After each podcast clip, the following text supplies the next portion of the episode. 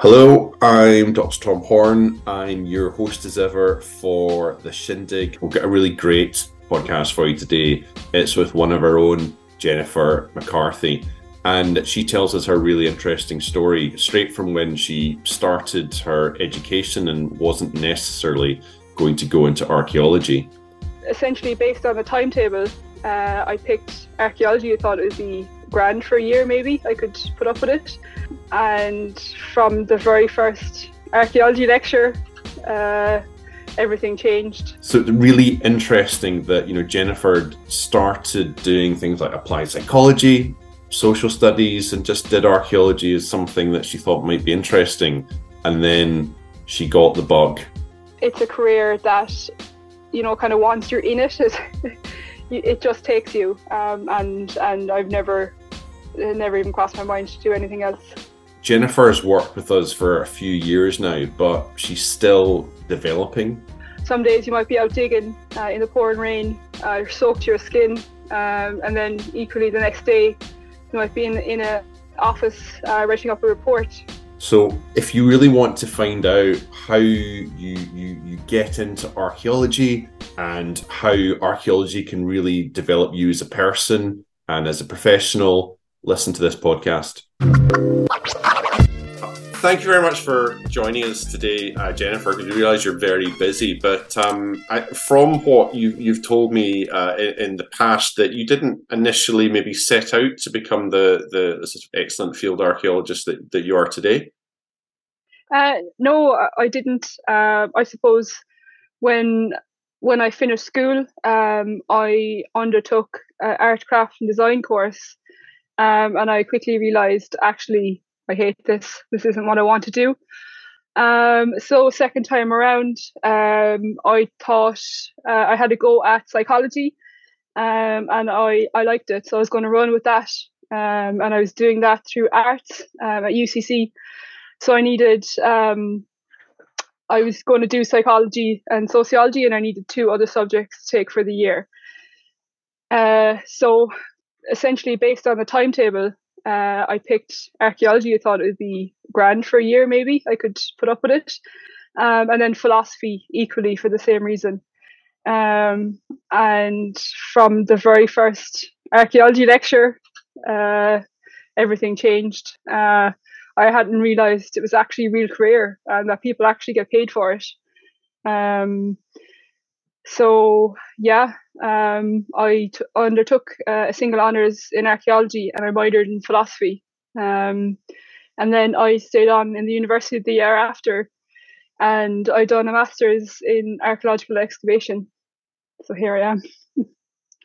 and that so yeah i think i think you know i you know I, I started off doing history as well and you end up you know i just asked to be on a on a on a dig and then yeah you get you get you get really into it and you kind of never look never look back. So i think a lot of people probably listening to this um, will understand that kind of that journey that's not quite as as as, as linear as you know people might think when you, you know you're successful in a, in a career later on. But um so, you know, what you know, if you, you what did you learn about that at, at, university in terms of what what you needed to be an archaeologist? Because it's it's one of these rare jobs that sort of combines you know fit, hard physical work, often in very poor conditions, um, but also with a lot of you know sort of critical thinking. Is is that how you would describe the job to people? Yeah, I, I think it's a, it's a strange one, kind of an outlier in the sense of you need to have so many different skill sets. Uh, it's kind of like a, a, jack of all trades, um, as you mentioned. Some days you might be out digging uh, in the pouring rain, uh, you're soaked to your skin. Um, you know, your hole fills back up again and again. You know, you're not getting anywhere. Um, and then equally the next day, you might be in in a office uh, writing up a report. Um, so it's very much kind of um, a whole mix of of everything. Um, which I guess makes it really interesting as well at the same time. And you've been doing this job now for six or seven years, I, I understand. What, um, you know, what have you been sort of working on the most, or what's what what yeah, just what sort of jobs have you been working on, say, for the last sort of year or so, and then maybe give us an idea of the sort of various types of jobs that you've done with with uh, with Rubicon Heritage? Yeah, so I joined um, Rubicon last February um, on the M28 uh, Cork to Ringaskiddy project, um, more or less as a, a supervisor.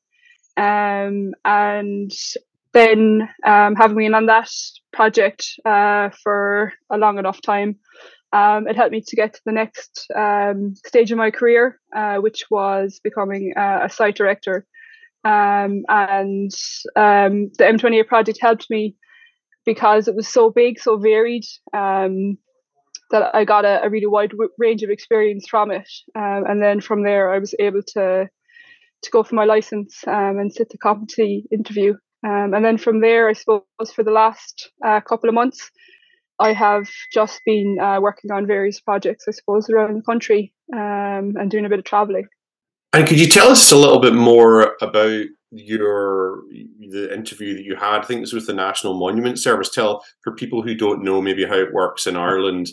You know, all the work you had to put in, and yeah, you, obviously you're seeing projects, huge linear projects like the M28, because they gave you that breadth of experience. Um, can you just tell us a little bit more about that project and how you became, is it license eligible archaeologist? Yeah, so I suppose in Ireland, uh, by law, uh, from the National Monuments Act, you can't undertake any excavation in Ireland without a license. Um, and to become license eligible, uh, you essentially need to sit a competency based interview um, with the National Monuments and the National Museum of Ireland um, to be deemed competent, I suppose. Um, and then from there, uh, you just uh, submit a method statement for each project you'd like to undertake and explain um, how you're going to do it, why you're doing it.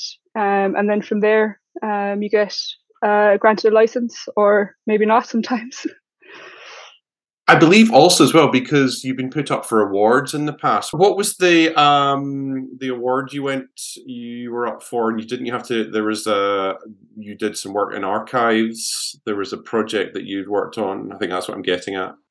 Oh, so I, I think the the award you were referring to was um it was an early career research award. Um so yeah. essentially in 2017 uh, when I was undertaking uh, my master's thesis um, there was uh, a large volume of reports that had uh, that had been published online.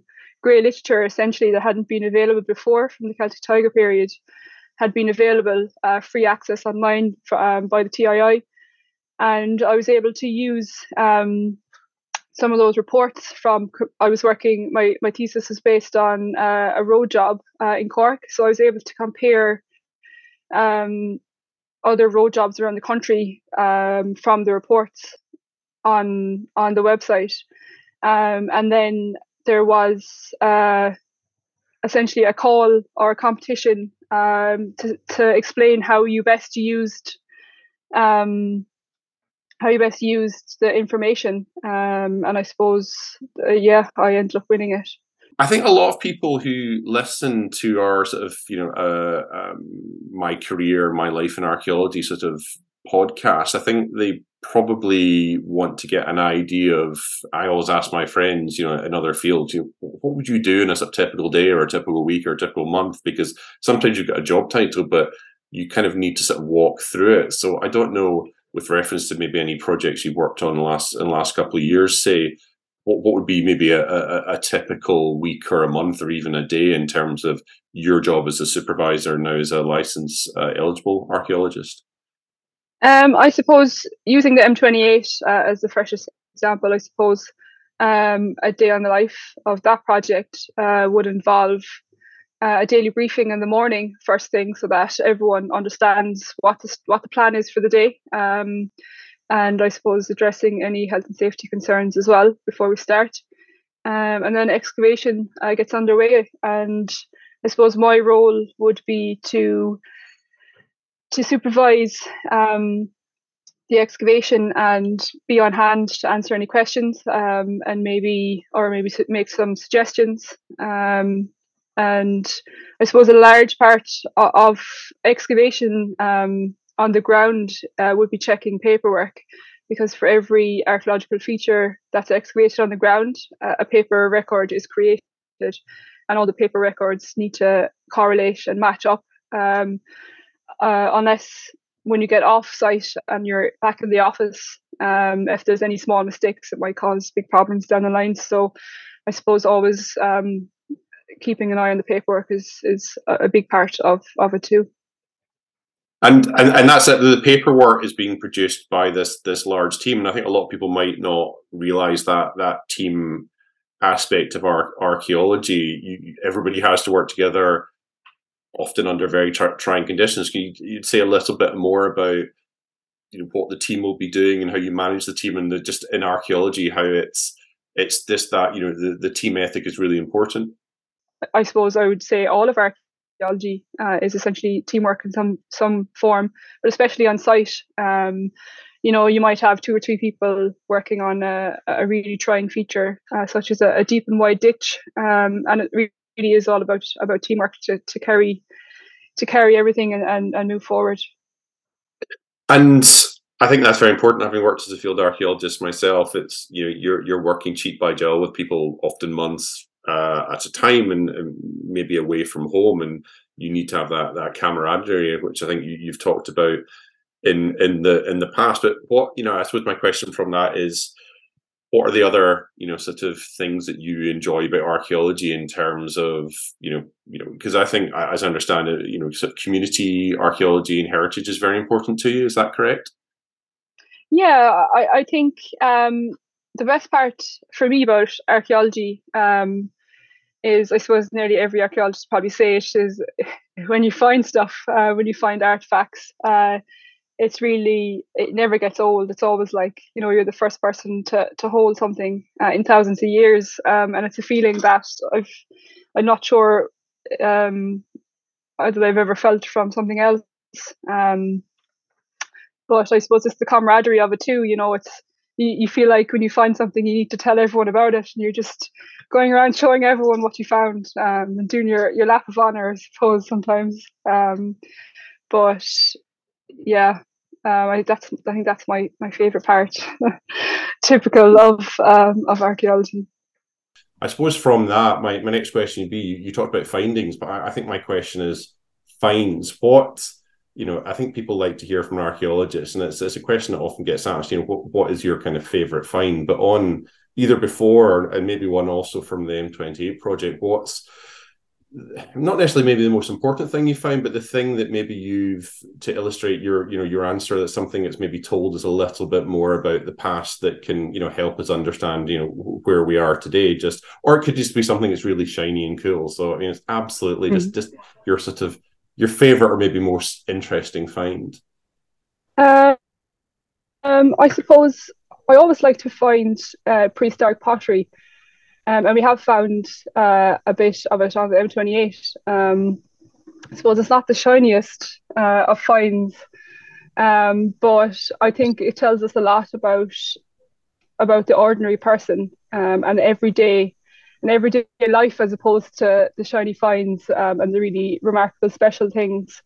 Um, and I think as well with, with pottery anyway, um, you know, someone has made this with their hands. Um, sometimes, if you're if you're lucky enough, um, there could be even I suppose I heard on medieval pottery anyway, there could be uh, even a fingerprint uh, or thumb of the potter.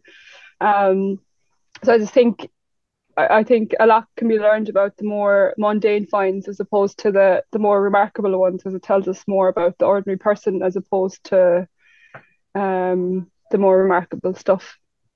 And now, then, I suppose the flip side to this, because you know we can't have people walking away think archaeology is is just a walk in the park, finding sort of really interesting things. What what are you know um, because you know, we're always very honest in these these podcasts. What, what would be maybe the the less glamorous aspects of, of archaeology that you could uh, tell people about?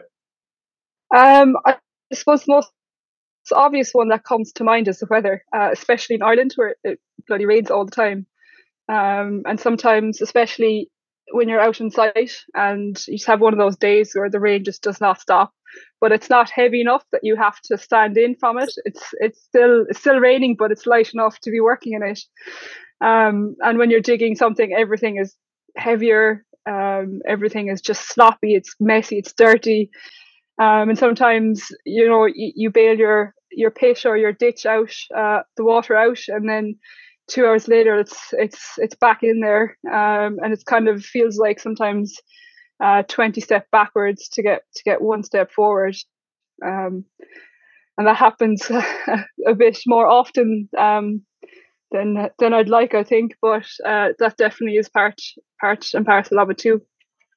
And how many uh, washing machines have you gone through as an archaeologist then? I was getting trouble. I always have nails in my pocket, and especially at work, you have so many pockets, and you think you've emptied them all, but you haven't. There's always something stuck somewhere, um, and it always ends up uh, stuck in my washing machine. And I get in a lot of trouble with it. But as the years go on, um, I think I'm being very more careful about it you need a metal detector next to your next to your washing machine, perhaps, as we all do. I think as archaeologists. Yeah, you'd be amazed what ends up in your pocket. Like it's not even just nails, but stones, small stones, pebbles. Oh, it's just ridiculous amount of things in your pocket. But I suppose just to end, then, um, what would what would you say? Would you still, if you went back six, seven, eight years to the Jennifer of of of of that time? Would you still advise her um, to to have a career in commercial archaeology? Um, yeah, I think so. I think when I got into it, I I didn't really fully understand that you have to travel a lot of the time for work. Um, and I've done a fair bit of traveling over the years. Um, pretty much worked in, in most counties uh, in, in Ireland.